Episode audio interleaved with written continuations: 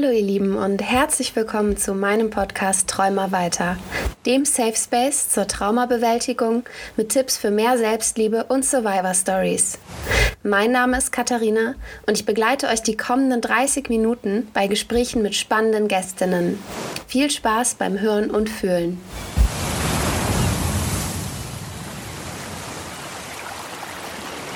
Hallo ihr Lieben und herzlich willkommen zu einer neuen Folge, heute wieder mit Nana und mit mir und vor allem auch nach einer relativ langen Pause, aber dafür mit einem umso spannenderen Thema, das sich von einer Hörerin gewünscht wurde, über das wir heute sprechen. Aber erst einmal hallo Nana, schön, dass du da bist. Hallo, ich freue mich auch, es ist wirklich ewig hergefühlt, aber ähm, ich bin auch schon sehr gespannt. Wir wollen nämlich heute ähm, darüber sprechen, wo Grenzüberschreitungen eigentlich anfangen. Und ähm, die Frage von der Hörerin war, wo eine Vergewaltigung anfängt. Und ich fand, mh, dass das ein bisschen ähm, zu genau ist, das Thema, als dass wir damit alle Menschen abholen könnten. Und deswegen dachte ich, sprechen wir einfach über Grenzüberschreitungen im Allgemeinen. Wir können natürlich auch noch auf das Thema Vergewaltigung dann eingehen, aber ich denke, dass ähm, äh, alle ZuhörerInnen eher relaten können mit Grenzüberschreitungen, weil das ja was ist, was uns leider täglich oder fast täglich im Alltag passiert. Was ist denn für dich persönlich eine Grenzüberschreitung? Also ich fand das Thema auch mega spannend. Wir haben ja letzte Woche mal ähm, drüber gesprochen und dann hat mich das auch so die Woche lang begleitet, weil ich ja auch immer noch jede Woche in Therapie und setze mich sehr viel mit dem Thema Grenzen setzen auseinander und was überhaupt Grenzen sind. Und ich glaube, dass das vielleicht ganz wertvoll ist, das erstmal so ein bisschen zu definieren, äh, weil du ja eben gerade schon gesagt hast, dass es eigentlich fast jeden Tag passiert, auf die mhm. eine oder andere Weise und dass Grenzen ja sehr individuell sind und wir die auch sehr persönlich äh, teilweise für uns definieren und dann diese auch zu kommunizieren, ist äh, eine Sache, die für mich immer wieder eine Herausforderung ist, sie auch selber zu spüren. Und ähm, ja, dann diese Kombination im Alltag, wenn Grenzüberschreitungen stattfinden, äh, wie wie sich das anfühlt. Und für mich ist das ein ganz, ganz spezielles Gefühl. Ähm, da können wir ja vielleicht später auch noch drauf eingehen. Also ich würde sagen, dass Grenzen immer da anfangen, ähm, wo es für einen selber unangenehm wird, wo äh, man sich nicht mehr wohlfühlt, äh, in Momenten, in denen Themen angesprochen werden, die persönlich sind, die äh, intim sind. Und ähm, das kann natürlich auch noch viel weiter gefasst werden, aber für mich hat das sehr viel mit dem Thema zu tun, dass äh, mich jemand in eine Situation bringt, in der ich mich eben nicht mehr sicher fühle und nicht mehr wohlfühle. Wie ist es denn mhm. bei dir? Ich finde erstmal, dass Grenzüberschreitungen was total Persönliches sind. Also, dass wenn für mich eine Grenze überschritten wird, das nicht automatisch bedeutet, dass dieser Punkt auch bei einem anderen Menschen eine Grenzüberschreitung wäre. Ähm, oder wenn ich etwas dulde, dass das für jemand anderen auch in Ordnung wäre. Also ich Ähm, finde, dass Grenzen und Grenzüberschreitungen einfach was sehr Individuelles sind und auch so gehandhabt werden sollten. Und ich würde ganz gerne einmal, ich habe hier nämlich nebenbei ähm, den Wikipedia-Artikel für Vergewaltigung aufgerufen, um das einmal aus dem Raum zu schaffen, was offiziell eine Vergewaltigung ist. Ähm, nach Artikel sechsunddreißig ist eine Vergewaltigung das nicht einverständliche, sexuell bestimmt vaginale, anale oder orale Eindringen in den Körper einer anderen Person. Und das fasst es ja relativ weit. Also da fällt ja sehr viel drunter. Und deswegen fand ich auch die Nachricht so spannend, weil die Hörerin schrieb nämlich in ihrer Nachricht, dass sie nicht weiß, ob das, was sie erlebt hat, eine Vergewaltigung ist. Und natürlich bin ich jetzt keine Anwältin und kann jetzt nicht irgendwie sagen, auf alle Fälle. Ähm, aber was wir sagen können, ist, dass es ja auf jeden Fall eine Grenzüberschreitung war, bei der kein Konsens stattgefunden hat. Und wenn wir uns dann diese, diese relativ vage äh, Erklärung von Wikipedia nochmal vor Augen rufen, dann ähm, fällt da ziemlich viel drunter. Ja, das stimmt. Und auch spannend das Wort äh, Sex ohne Konsens den gibt's ja nicht. Also ja. Das ist ja auch immer so ein Thema, ne? Dass man sagt, so war es mit oder war es ohne? Nee, es gibt nur Sex mit Konsens oder es ist eine Vergewaltigung. So, und ich glaube, das ist ja. schon auch was, was extrem wichtig ist, dass, und auch total wertvoll, dass du das mit äh, reingebracht hast. Und ich glaube, wenn wir aber diese Frage nochmal in den Raum stellen, dass man sich selber überhaupt fragt, war das jetzt so oder war das nicht so? Das ist ja, das macht ja eine riesen Kiste auf. Und ich glaube, dass wenn wir uns da auf das Thema Grenzüberschreitung beschränken, dann ist das vielleicht sogar auch ein bisschen hilfreich im ersten Moment, weil da so viel reinspielt, auch mit Uh, Victim Blaming, Invalidierung, unserem System, was da alles dahinter steckt, wie wenig ähm, Survivern da auch äh, geholfen wird und auch leider geglaubt wird. Und ähm, deswegen finde ich es find ich's total wertvoll, da mal anzufangen und zu sagen, okay, was bedeutet das denn überhaupt, dass meine Grenzen überschritten werden und ähm, dass es eben keinen Konsens gab. Und ähm, ja, deswegen würde ich sagen, gehen wir da ein bisschen tiefer rein, und ich habe ja schon erzählt, ich habe so die letzte Woche da mal ein bisschen mehr drauf geachtet, und ich finde eigentlich so Alltagsbeispiele immer super wertvoll. Und ich hatte ein ganz extremes Erlebnis in, in dieser, ja, äh, ich sag mal, alltags total äh, verunsichernden äh, Art und Weise. Und zwar hatten wir vor zwei Wochen, also ein bisschen Äh, familieninternere Problematiken, die wir dann mal beschlossen haben, auf den Tisch zu bringen. Und es war in einem Rahmen, der für mich okay war, weil wir haben gesagt, wir treffen uns an einem bestimmten Tag, zu einer bestimmten Uhrzeit. Äh, wir wissen, wer kommt, und wir wissen, um was es geht. Und wir versuchen alle irgendwie an einem Tisch sitzen zu bleiben, um das zu klären. Und das hat an dem Tag dann auch stattgefunden und war sehr anstrengend, aber war auch, äh, fand ich, für den Rahmen dann für mich okay. Ich bin dann nach Hause, habe ähm, für mich selber noch äh, mir was Gutes getan, habe meditiert, habe mir irgendwie so meinen äh, Raum äh, zurückgeholt und mein Gefühl, und dann ähm, bin ich in die Woche gestartet. Und das war an einem Sonntag, und den Donnerstag drauf äh, hatte ich abends, also wie die ganze Woche, eigentlich immer natürlich Sachen für die Arbeit zu tun, aber auch Ähm, noch eine Veranstaltung am Abend mit relativ vielen Menschen, die ich nicht kenne und da auch noch nicht kannte. Und ähm, so ungefähr eine Stunde vor der Verabredung hat mein Telefon geklingelt, und da war erst meine äh, Schwester dran, und dann ähm, im Laufe des Gesprächs hat ihre Partnerin so ein bisschen dieses Telefon übernommen, und ich war in einem Konflikt in dem Moment schon,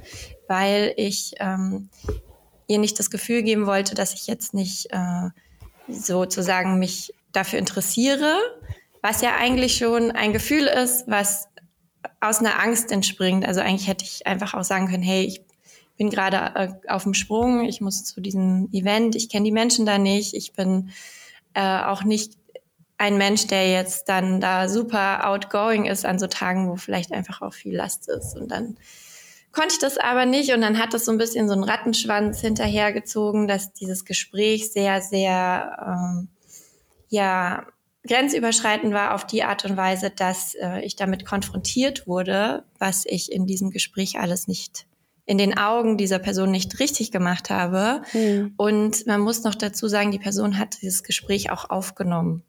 Und das war auch ohne Konsens. Konsens. Und das darf man ja mhm. nicht. Und dann war das irgendwie so, die hatte sich darauf vorbereitet und hat diese Punkte so genannt und hat mich völlig aus der Bahn geworfen. Ich war den kompletten Abend hinüber. Mir ging es so, so schlecht, und ich hätte vielleicht dann sogar dieses Event absagen sollen, um mich irgendwie selber zu, ja, zu sammeln und irgendwie so da ein bisschen ähm, wieder Oberwasser zu gewinnen.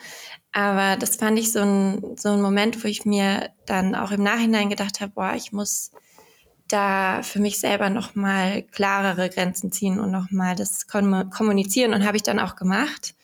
Ähm, ich habe das auch angesprochen, habe gesagt, wir werden da nochmal einen Termin finden und das auch nochmal diese Thematik besprechen, aber halt eben nicht in so einem Rahmen. Und ja, das war so ein bisschen meine Story der Woche. Ähm, ich weiß nicht, wie ist es denn bei dir? Was hast du denn so Uh, vielleicht für Beispiele?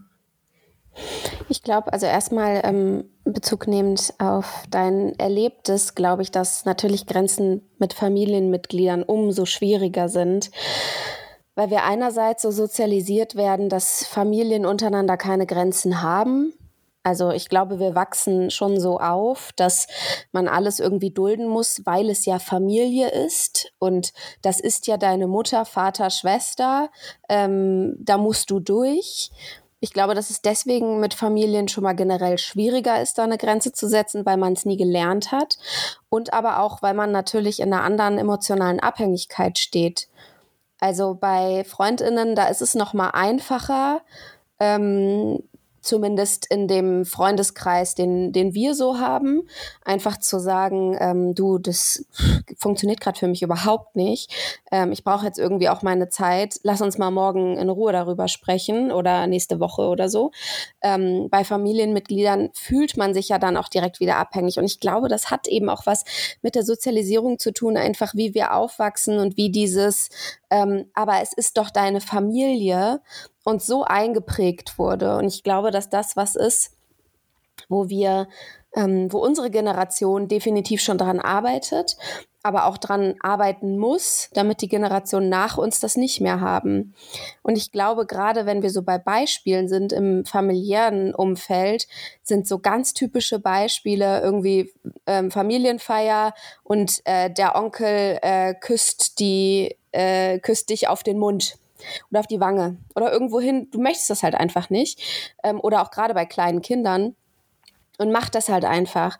Direkt erste Grenzüberschreitung. Und was das, das Schlimme, also die Situation an sich ist schon schlimm, aber was das quasi noch nachzieht, gerade bei kleinen Kindern, ist ja, dass ihr Nein nicht zählt. Und dass Kinder dann einfach aufwachsen mit, ich wollte das gerade nicht, aber es ist mein Onkel, also musste ich das aushalten. Und so wachsen wir auf und so zieht sich das durch unser Leben und deswegen akzeptieren wir sowas auch von der Familie. Und ich glaube, da äh, müssen wir, auch wirklich müssen wir für unseren Seelenfrieden und für unsere eigene Gesundheit stärkere Grenzen setzen. Vielleicht bei der Familie halt noch stärkere Grenzen setzen als bei anderen, weil sie dort eher mal überschritten werden. Ja, und wie du sagst, das fängt ja schon so wahnsinnig früh an. Also ähm, wenn man zurückdenkt, dieses brave Kind, das dann immer so gelobt wird, weil es so brav ist und das ja eigentlich überhaupt nicht in der Natur ist von Kindern, ähm, weil man ja alles mal ausprobieren muss und auch äh, dürfen sollte und eben sowas kommunizieren, ähm, diesen Raum oder diese Sicherheit zu haben, zu sagen, ich möchte das jetzt nicht. Das, das ist wirklich an den also Erziehenden. Und ich glaube, da ist eine ganz große Diskrepanz, wie du gerade schon gesagt hast, äh, auch äh, wenn ich an meine Kindheit zurückdenke, so viele Momente, wo das nicht äh, also akzeptiert wurde, das Nein. Und man dann natürlich als Kind äh, anfängt, sich selber zu kritisieren und sich selber äh, dafür äh, zu schimpfen sozusagen, weil man es ja so gelernt hat. Und dann im Erwachsenenalter äh, sie dann zu merken, okay, ich weiß überhaupt nicht, was Grenzen sind und ich weiß überhaupt nicht, was äh, was das für ein Gefühl ist, was da bei mir gerade ausgelöst wird und dann natürlich auch, äh, wie du sagst, so persönlich, äh, wie dieses Thema ist, äh, das dann auch bei anderen wahrnehmen zu können. Ähm, das ist meistens so der erste Schritt, habe ich so das Gefühl. Also man merkt dann vielleicht eher erstmal, okay, das sind die Grenzen von anderen und ähm, soweit äh, kann ich da gehen und man akzeptiert die auch viel mehr. Ich weiß nicht, ähm, ob wir da schon mal drüber geredet haben, aber ich finde dieses Phänomen so faszinierend, dass man ja selbst Menschen oft mehr respektiert, wenn sie ihre Grenzen kennen und wenn sie die auch kommunizieren, als wenn Menschen immer Ja sagen oder irgendwie so sich so ein bisschen so, so wie so Fähnchen im Wind äh, bewegen. Und, und bei einem selber ist es dann so viel schwieriger. Und du hast ja gerade schon erklärt, es ist eigentlich so logisch, woher es kommt, aber es dauert lange und ist auch, finde ich, eine Lebensaufgabe, speziell in so Bereichen, wo es eben seit der frühesten Kindheit äh, nicht beachtet wurde, da immer und immer wieder äh, sich neu zu positionieren und zu sagen, bis hierhin und nicht weiter und ich möchte das nicht. Und da ist vielleicht auch noch ein wichtiger Punkt zu sagen, dass Grenzen setzen auch was ist, was man in jedem Moment neu entscheiden darf und auch muss. Und wenn sich da was ändert bei einem selber, dass man äh, das dann auch einfach kommuniziert und sagt, nee, das möchte ich jetzt nicht mehr. Und dann ist es so. Und dass es okay ist, weil wir uns einfach verändern und weil sich unsere Bedürfnisse verändern oder wir lernen uns anders kennen oder besser kennen. Und ähm, das ist so, ein, so eine ganz wertvolle Befreiung, finde ich, wenn man sagt, ja, es ist jeden Tag neu und du darfst dich neu entscheiden und äh, neue Grenzen setzen und du musst nie irgendwas machen, was äh, jemand dir gesagt hat, dass du das machen sollst oder ähm, du denkst, dass man das von dir erwartet oder so, weil das ja echt also ein riesiges gesellschaftliches Thema ist irgendwie, dass da so mit, so wie so eine Hand drauf hat, so gefühlt. Also ich sage immer so, in, in, in München ist das ja nochmal ein bisschen anders als in Berlin, so von der, ähm, ich sage immer so von der Mentalität, in München guckt immer jemand böse, wenn man irgendwas falsch machen könnte. Und in Berlin ist es vielleicht eher ein bisschen andersrum, dass man jemanden böse anguckt, wenn die Person versucht, einem zu sagen, wie man äh, richtig über die Straße zu gehen hat oder so. Das ist schon irgendwie hier nochmal sehr, sehr viel konservativer, habe ich oft das Gefühl. Und ähm, da auszubrechen kann manchmal wahnsinnig schwierig sein, obwohl es für einen selber so viel wertvoller wäre. Weißt du, wie ich meine?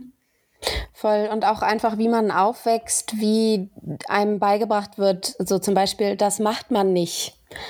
Oder ähm, das kannst du jetzt nicht machen. Du kannst jetzt nicht einfach aufstehen und gehen. So, warum denn nicht? Also was passiert, wenn ich jetzt aufstehe und gehe? Nichts. Das sind so irgendwie so Sachen, die einem mitgegeben werden, die man nie hinterfragt hat, wo man einfach gesagt hat, das ist so und da halten wir uns alle dran. Und ich glaube, dass das natürlich für viele Menschen auch erstmal beängstigend ist, weil dieses Konstrukt, was über so viele Jahrhunderte aufgebaut wurde, natürlich jetzt auch irgendwie einen festen Stand hat. Also man kann sich daran festhalten, anlehnen, man kann sagen, das macht man nicht so und dann hat man eine Begründung, warum man es nicht macht, anstatt das halt zu hinterfragen und selber eine Entscheidung zu treffen. Das ist auch anstrengend. Und ich glaube, dass diese, diese Sicherheit, in der sich manche Menschen dann fühlen, Ähm, eben auch dazu führt, dass sie es niemals hinterfragen würden und dass es einfach so ist. Aber ich finde, ähm, nichts ist einfach so. Und gerade jetzt in dem, in dem Leben, in dem ich mich gerade befinde, in meinem Lebensabschnitt, dass wir ein Kind auf diese Welt bringen und Und dann uns einfach nochmal überlegen, ähm, warum ist das so? Also wenn, wenn unser Kind uns fragen wird, ähm, warum darf ich jetzt nicht in diese Pfütze springen und ich habe dafür keine Erklärung, dann lasse ich das einfach machen. Also wenn es keine, keine wirkliche Erklärung gibt dafür, irgendwie, ähm, du hast gerade ein weißes Kleid an, wir sind in zwei Minuten eingeladen, ich habe kein Wechselkleid dabei, es wäre toll, wenn wir erst nach der Einladung in die Pfütze springen, ähm, dann ist das ja irgendwie eine Erklärung, die dann ja auch irgendwie logisch ist. Aber wenn wir in Regenkleidung draußen im Regen sind und wir haben nichts anderes mehr zu tun und wir hätten irgendwie auch was anderes zum Anziehen dabei und wir haben sowieso Zeit, warum nicht? Spring in die Pfütze, wühl darin, ähm, leg dich rein, mach den Kopf nass, was auch immer, weil also es gibt keine, keinen Grund, es nicht zu tun. Und ich glaube, dass das was ist, was Kinder natürlich häufiger in Frage stellen, weil sie dieses Konstrukt nicht kennen, wie wir das eben kennen, was wir aber auch mal in Frage stellen sollten. Und ich glaube, damit würde es uns viel, viel besser gehen, wenn wir einfach mal irgendwo sind, zum Essen vielleicht, wir sind bei einem Buffet ähm, und dann gibt's ja immer so Leute, die sagen, du darfst dir den Teller nicht so voll machen, geh lieber zweimal. Warum? Wenn ich all das essen möchte, was da auf diesem Teller liegt, dann mache ich den so voll, wie ich das möchte. Und wenn ich nichts davon essen will, dann kann ich auch mit meinem leeren Teller wieder zum Tisch zurückgehen. Das ist immer dieses, was könnten die anderen denn denken? Und ich glaube, ehrlich gesagt, jeder ist mit seinem eigenen Kram so doll beschäftigt, dass die gar nichts denken über dich, weil die überhaupt nicht darauf achten, was auf deinem Teller drauf ist. Ja, und es ist ja eben, wie du sagst, so oft einfach nur eine persönliche Entscheidung in dem Moment. Du machst ja Dinge dann nicht, um irgendjemand anderen irgendwas zu zeigen, sondern im Gegenteil, du fühlst dich einfach gut damit. Und da sind wir natürlich wieder bei dem Punkt, es gibt äh, immer dann natürlich auch Grenzen von anderen Menschen, aber im Zweifel überschreitest du überhaupt keine Grenze, wenn du sagst, hey, äh, ich nehme mir jetzt hier noch drei äh, Sachen mehr mit, weil ich habe da richtig Bock drauf. So, das, das fällt niemandem auf und äh, es macht dich total glücklich an dem Tag.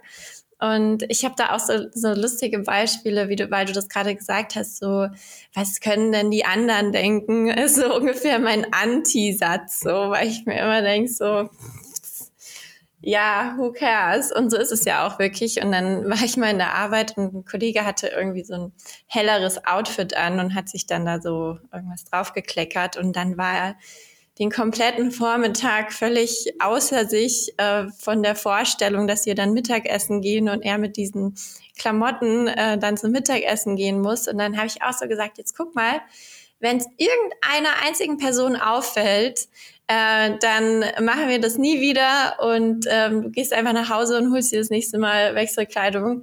Aber wenn es niemanden auffällt, dann ähm, lebst du, glaube ich, ein Stück glücklicher danach. Und dann haben wir so ein bisschen diesen Deal gemacht und natürlich ist es niemandem aufgefallen. Ähm, und das, das finde ich so faszinierend, weil es ja wirklich tief in einem steckt, dass man das Gefühl hat oder sich das Gefühl geben lässt irgendwie, dass alle Menschen einen die ganze Zeit beobachten und verurteilen und irgendwie äh, Dinge bemerken, wenn die Haare nicht, nicht richtig sitzen oder irgendwas weiß ich so. Und natürlich ist es schön, wenn einem jemand darauf hinweist, wenn man irgendwas zwischen den Zähnen hat oder so, keine Ahnung. Ähm, aber am Ende des Tages würden wir, glaube ich, glücklicher leben, wenn wir so entspannter mit solchen Dingen umgehen würden. Ich denke da auch immer so an das Thema Toilette gehen oder so, wo, wo man so gar nicht drüber redet. Und es ist so No-Go und alle lachen so ein bisschen betröppelt, wenn irgendjemand, weiß ich nicht, sagt,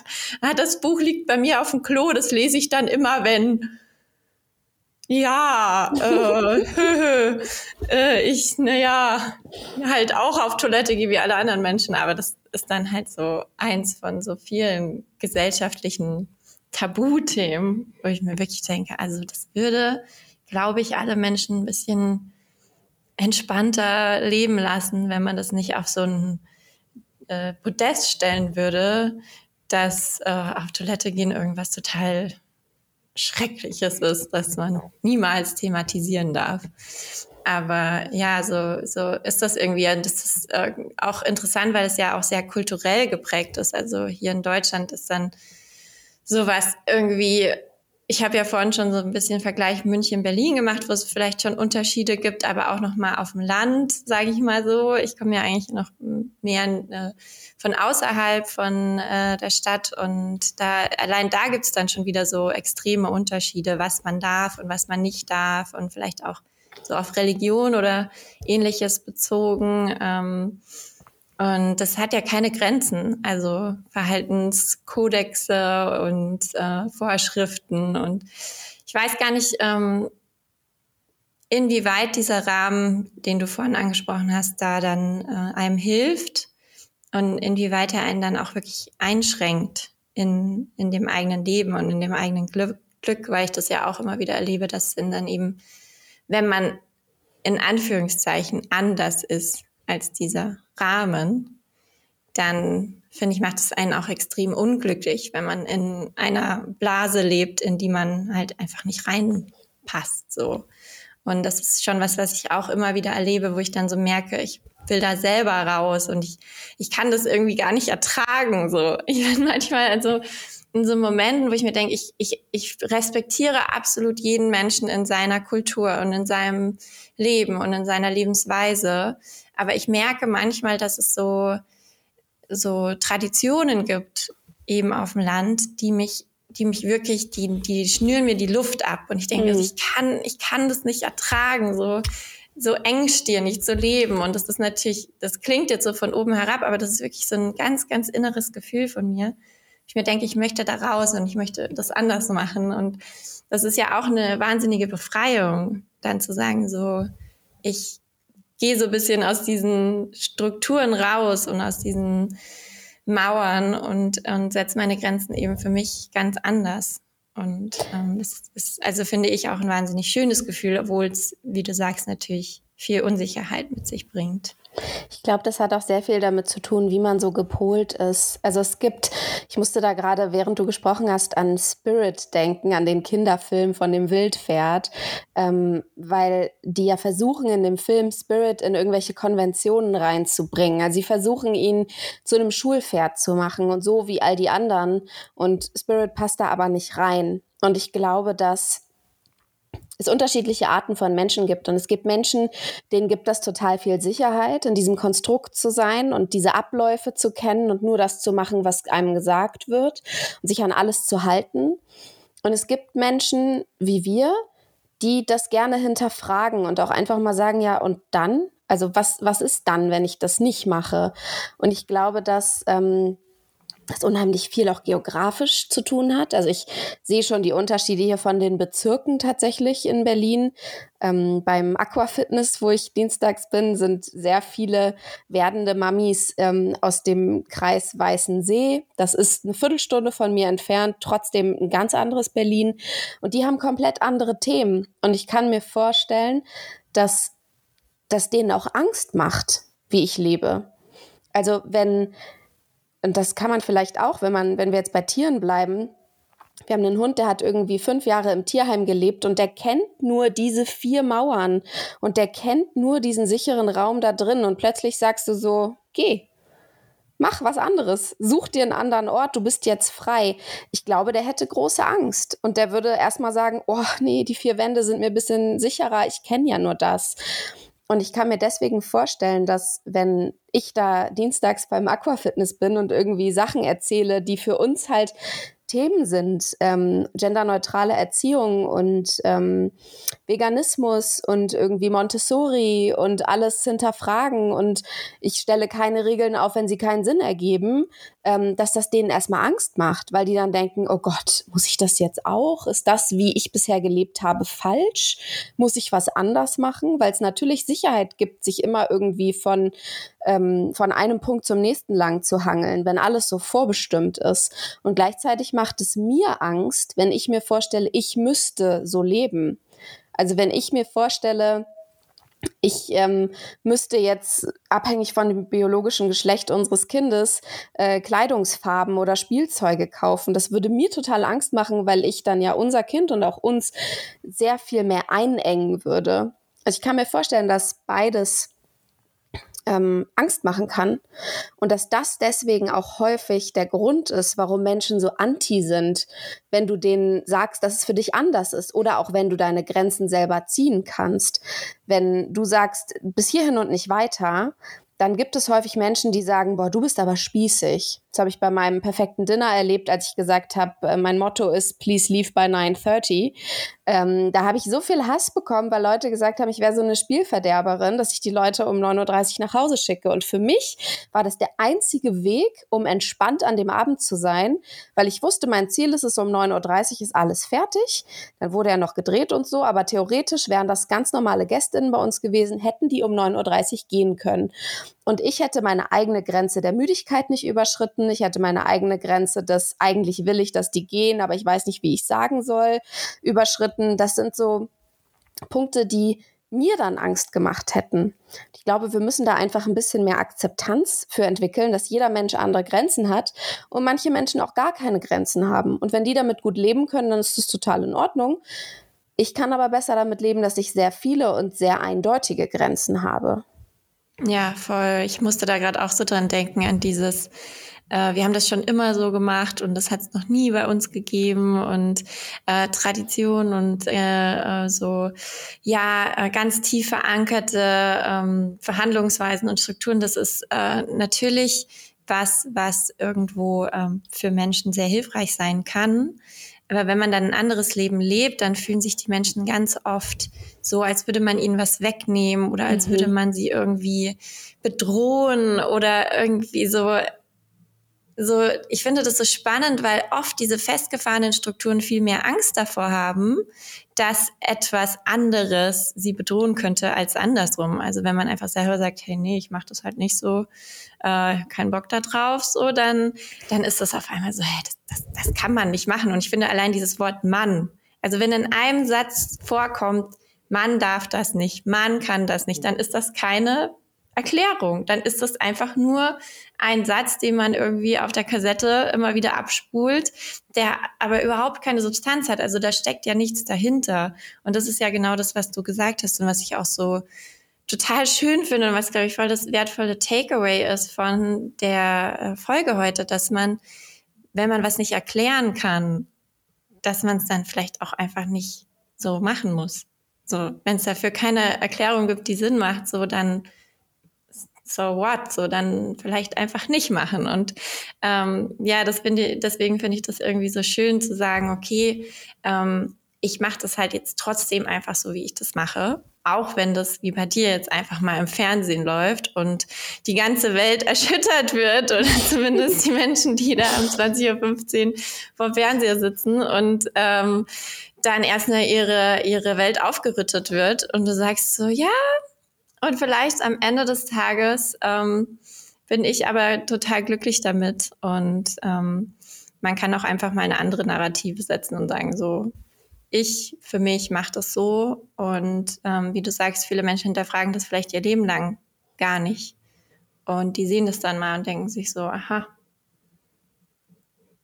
da habe ich noch nie drüber nachgedacht vielleicht. Ich weiß es nicht, aber so stelle ich mir das jetzt gerade vor, dass das irgendwie schön ist, das mal zu hören.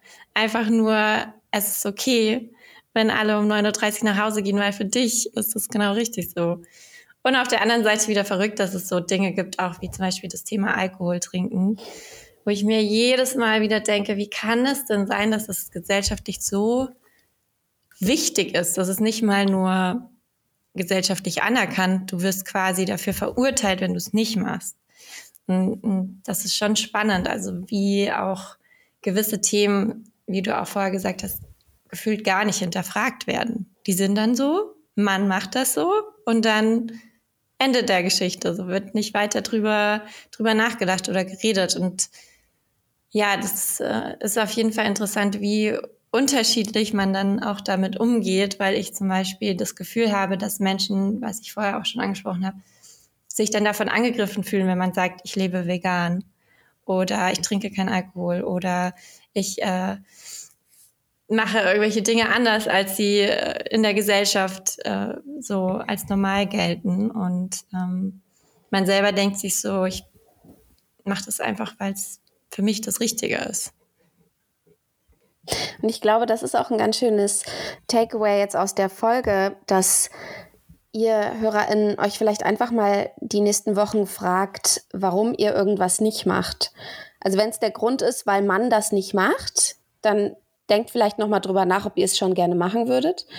Oder wenn der Grund ist, was könnten denn die anderen denken, dann denkt vielleicht auch nochmal drüber nach, ob euch das nicht eigentlich voll egal sein kann.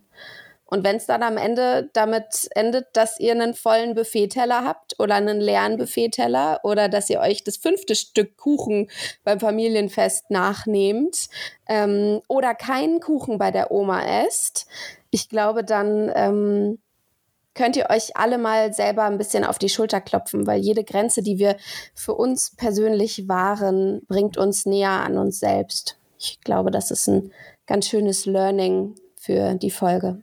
Und ein ganz schönes Ende, vor allem mit Kuchen. Ich war gestern beim traumasensitiven Yoga und das ist immer sehr emotional. Und dann habe ich mir danach gedacht, also ich wusste schon, dass ich danach äh, zu Wagners gehe und mir Kuchen kaufe. Und dann habe ich mir so einen Kuchen geholt, so einen Schokokuchen, Triple Chocolate und ähm, ein Bananenbrot. Das wird ja immer so getoastet. Und ich saß da und habe das so gegessen und dachte mir so, living life. Das war so schön, einfach so, weil ich einfach wusste, dass mir das jetzt gut tut, wenn ich dann zum Mittagessen hier meinen Kuchen habe und ähm, das irgendwie so meiner Seele gut tut und äh, ich war super glücklich und ich finde, ähm, das sind so die kleinen Dinge, die dann eben dabei irgendwann rauskommen, dass ich überhaupt nicht drüber nachdenke, was irgendjemand über irgendwas nachdenken könnte, sondern ich wusste für mich, wenn ich da heute rausgehe, dann kriege ich hier meinen Kuchen und genieße mein Leben und dann geht's weiter und das war sehr schön. Also beenden wir die Folge mit einem Gedanken an Kuchen. Jetzt habe ich nämlich auch Hunger, Nana. Jetzt muss ich, ja.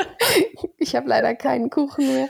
Ich habe oh den gestern, ich habe, ich kaufe ja immer hier bei unserem, bei unserem Bäcker ähm, die Brownies, die sie hinten im Tiefkühler haben, nach denen man extra fragen muss. Und ich kaufe immer zwei. Also alibi-mäßig sage ich immer einen für Anna, einen für mich, aber Anna isst die gar nicht, also esse ich immer beide. Und ich habe jetzt leider schon beide gegessen, aber vielleicht hole ich einfach wieder welche. Also vielleicht, ähm, ja, beendet ihr eure Woche einfach mal mit Kuchen zum Frühstück oder Mittag oder so. Ja. Und äh, wir hören euch nächsten Monat wieder und freuen uns sehr, dass ihr dabei wart. Bis ich ganz bald. Auch sehr. Ich bin schon nur noch bei Kuchen. Ich so, warte mal. Wir hatten heute offen. Ich freue mich auch. Macht's gut. Tschüssi. Ciao. Wenn ihr Fragen oder Anregungen zum Podcast und oder zu mir habt, dann schreibt mir gerne bei Instagram oder schreibt mir einfach eine Mail. Ich freue mich auf die kommende Woche mit euch. Und nun würde ich ganz gerne mit euch eine Minute lang meditieren. Oder eine Minute lang nur den Wellen lauschen. Eine Minute lang ganz bei euch sein. Meinetwegen auch eine Minute lang an die nächste Wand starren.